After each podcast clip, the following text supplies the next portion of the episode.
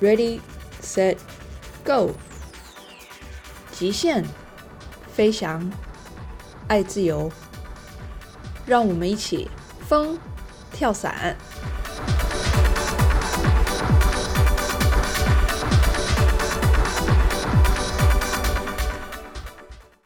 大家好，欢迎收听风跳伞。今天呢？我们要来跟各位闲聊一下，那这个闲聊的主题呢有两个大类。第一个呢，我会讲一讲，就是如果说在跳伞的期间遇到天气不好的时候，或者是你平时在家里有一些闲暇的时间，那你可以用这些时间来做些什么事情？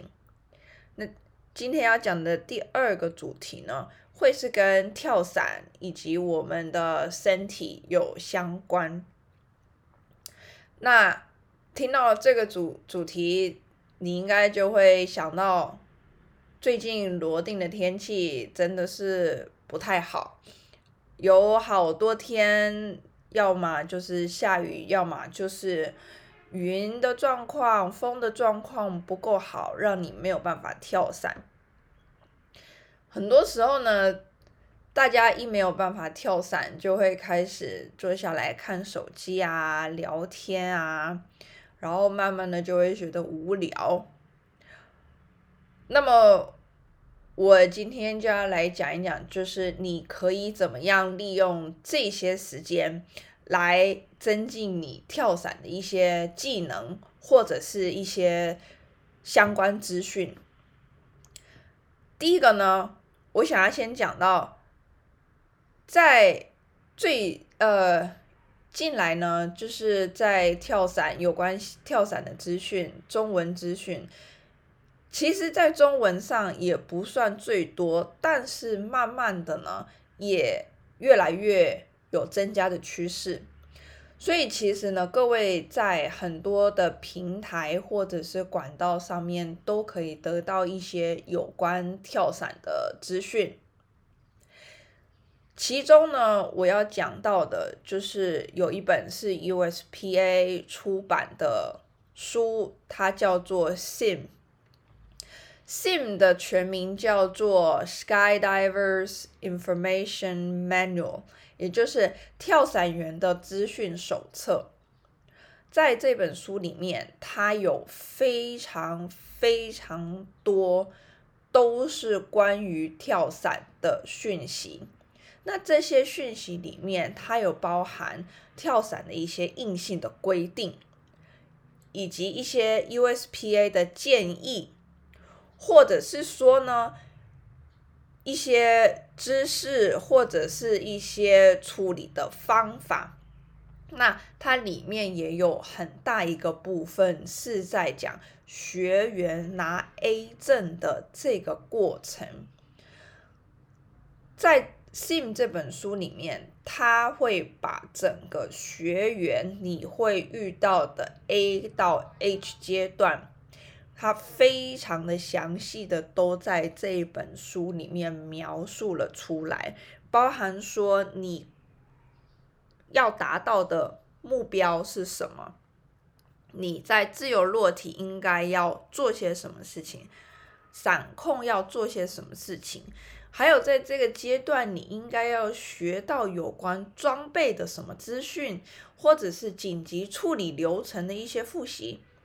还有一些呢是关于跳伞的另外的知识，例如说啊，啊飞机啊出舱点啊翼载啊等等，它都有一个非常详尽的介绍。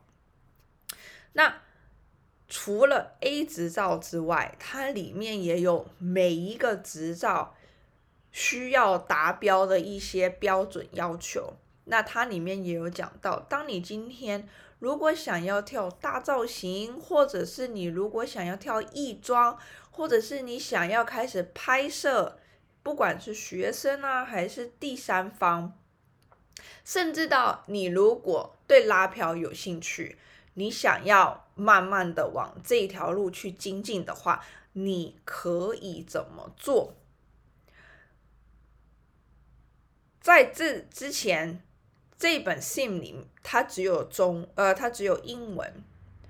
但是呢，在几年前，有一些跳伞员他们开始翻译了这一本书。那这本书呢，其实也经过了很多版的修正，一直到现在的这一版，其实我看了一下，我觉得它的翻译算是蛮完整的。重点是呢，这本书是免费的，所以呢，有这么好的资源，大家为何不好好的利用呢？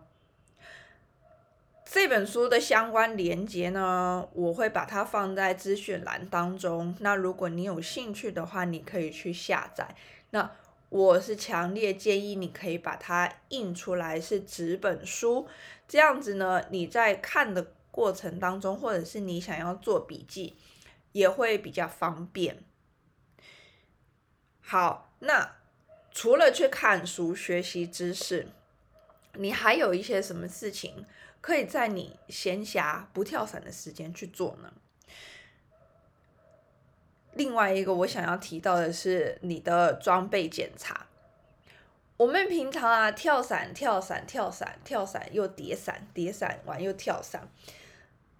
有多少人在这个循环当中会一边叠伞一边检查自己的装备的呢？我想其实不太多。所以呢，你可以利用这个闲暇不跳伞的空闲时间，你可以花一点心思，慢慢的来去整理检查一下你的装备。去检查一下你的伞有没有破洞啊，或者是你的伞绳的状态怎么样？还有一个东西叫做三环的保养。三环的保养呢，其实建议是每一个月都要做的。那真正有多少人每个月在做这件事情呢？这个东西呢，我就把问题丢给你。那你自己去思考，自己去想一下，三环的保养它跟什么有关系？第一个，呃，它跟你切伞的这个流畅度有非常非常大的关系。因为如果呢，你对这个装备有一定的熟悉了解的话，你会知道这个切伞把手它是通过一个那个管线，然后呢。穿越到两边去连接到它你两边的主题带。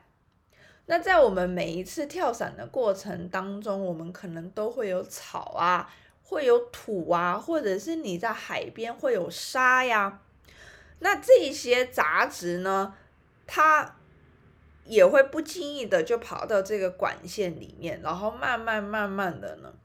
就会在管线里面形成一些脏东西啊，或者是甚至会慢慢的，呃，就是可能会让管线有一点堵住这样子。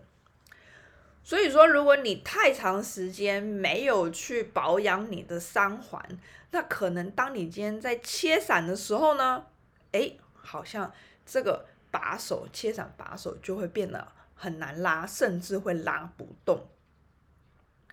那在另外一个方面，我们的主题带这个三环那个组装，它有一定的模式。所以说呢，通常就是大环扣中环，中环扣小环，它这个模式是固定的。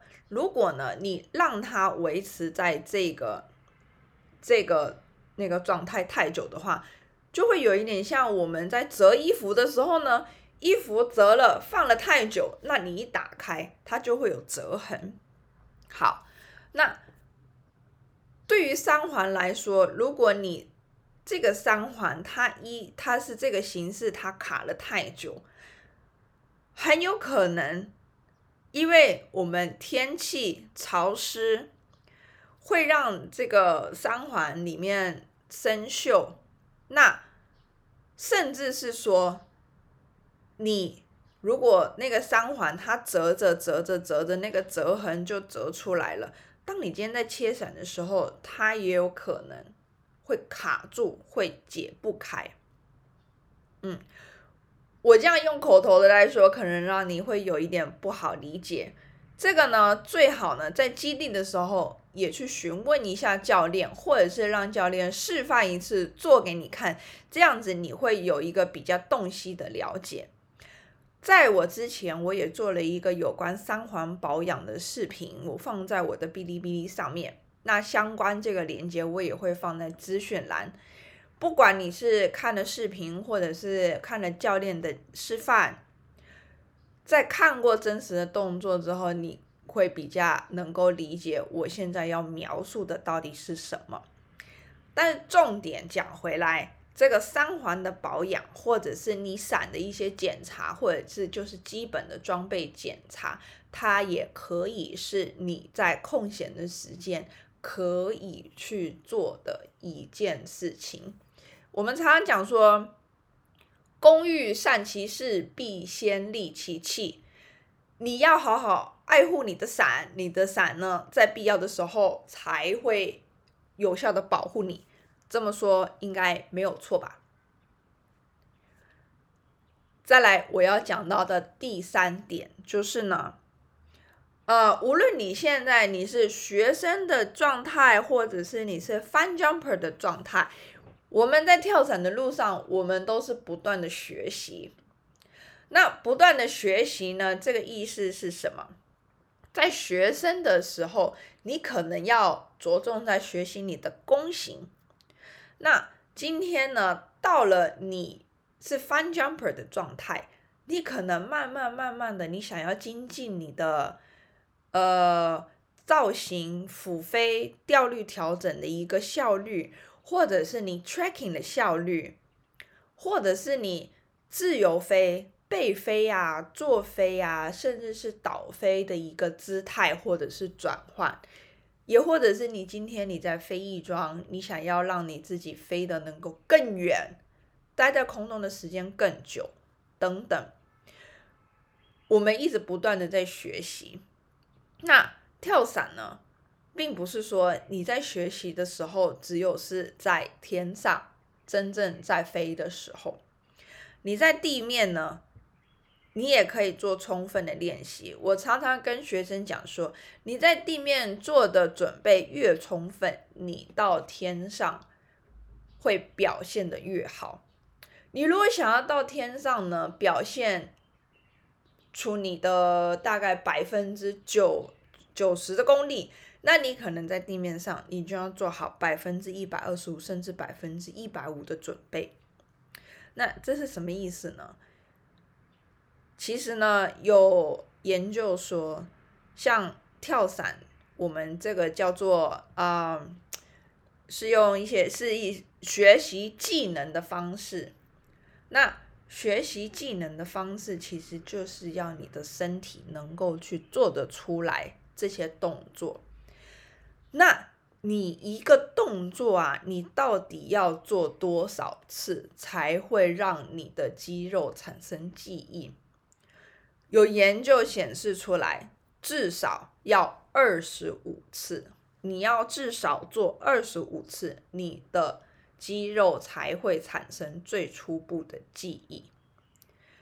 所以说呢，我们平常在地面上的练习是远远不够的，你就拿这个数据去跟你自己平常的时间去比较就可以了。所以我在这里想要讲的是说呢。其实你平常坐在在地面上等待的时间，你可以利用它来做一些你需要的努力，不管是弓形也好啊，tracking 也好啊，坐飞也好啊，翼装也好等等，这些都是可以在地面上先做准备练习的。那讲到这个练习。我接下来就要带入我今天想要聊的第二个重点。我第二个重点呢，我想要讲的是有关跳伞跟我们人体之间的一个关系。呃，其实呢，不知道你有没有发现过，每一个人呢，他在空中他的身体姿态都不一样。虽然我们都是讲弓形，但是每一个人弓形出来的效果跟它的图样是不一样的哦。如果有兴趣的话，你下一次跳伞有视频，你可以去比较一下每一个人弓形的姿态有什么不同。好，那我现在要来讲说，为什么我们有这一些的不同？其实啊，道理很简单，因为我们每一个人在成长的过程当中，慢慢慢慢就会累积成一些坏习惯。不管呢，是说他是因为你平时工作状态，例如说你是坐在办公室，你慢慢慢慢的，你可能就会呃有一个脊柱侧弯，或者是说你会肌肉的协调能力会慢慢慢慢的流失，也或者是说你是在从事体力工作，那体力工作慢慢慢慢的，你可能也会变成是说你。的重心会往一边去侧，你可能右边的身体比左边的身体还要有力，等等，不管是什么原因，在我们日常生活的一些习惯，它会慢慢慢慢的让我们的身体呢累积了一些坏习惯，那这些坏习惯呢，它后面就会导致。可能呢，我们的身体不再是中立的，它可能是侧一边。就像有很多人他会有高低肩的问题，哎，或者是有一些人他肌肉的协调力不够好，你的这一些小小的问题，它都会影响到你跳伞的一个结果。这也就是为什么每一个人。我们在遇到在跳到 C 阶段的时候，我们会遇到的问题也都不一样。那你一开始你在空中，你可能以为你做了弓形，但事实上你没有做，或者是你做出来没有达到你想要呈现的效果。所以说呢，我我现在想要讲的重点就是说，因为我们身体可能已经被我们累积了一些坏习惯。所以说，你现在可以试着把自己的身体呢再打掉重练。什么叫打掉重练呢？就是说呢，你可能慢慢慢慢的再去寻找到你自己那个中立的位置。那你要能够去找到那个中立的位置呢，首先你要能够知道自己的问题在哪里。那因为我也不是专业的复健师，我也不是专业的呃运动教练，我只是跳伞教练，我也不是康复教练，所以这个东西呢，我也不好在这里多提些什么。那大家不妨可以去看一下复健师啊，或者是上一下瑜伽课啊，或者是请健身教练帮你。评估一下，哎，你是不是平常已经慢慢的有累积一些什么坏习惯？那我们从这些坏习惯呢，我们再慢慢慢慢的去调整自己的身体姿态，让自己都回到一个所谓的中立位。那你回到了，一旦找到了自己身体的这个中立位呢，其实他不管他不仅仅是在跳伞。对你未来你跳伞有帮助，其实他对于你日后的人生也有很大的帮助，因为呢，我们人老了，慢慢慢慢就会有很多病啊，或者是痛啊，慢慢来找我们。所以说，你尽早发现这些问题，你其实呢可以避免掉你往后很多不能讲很多啦，一些的病痛。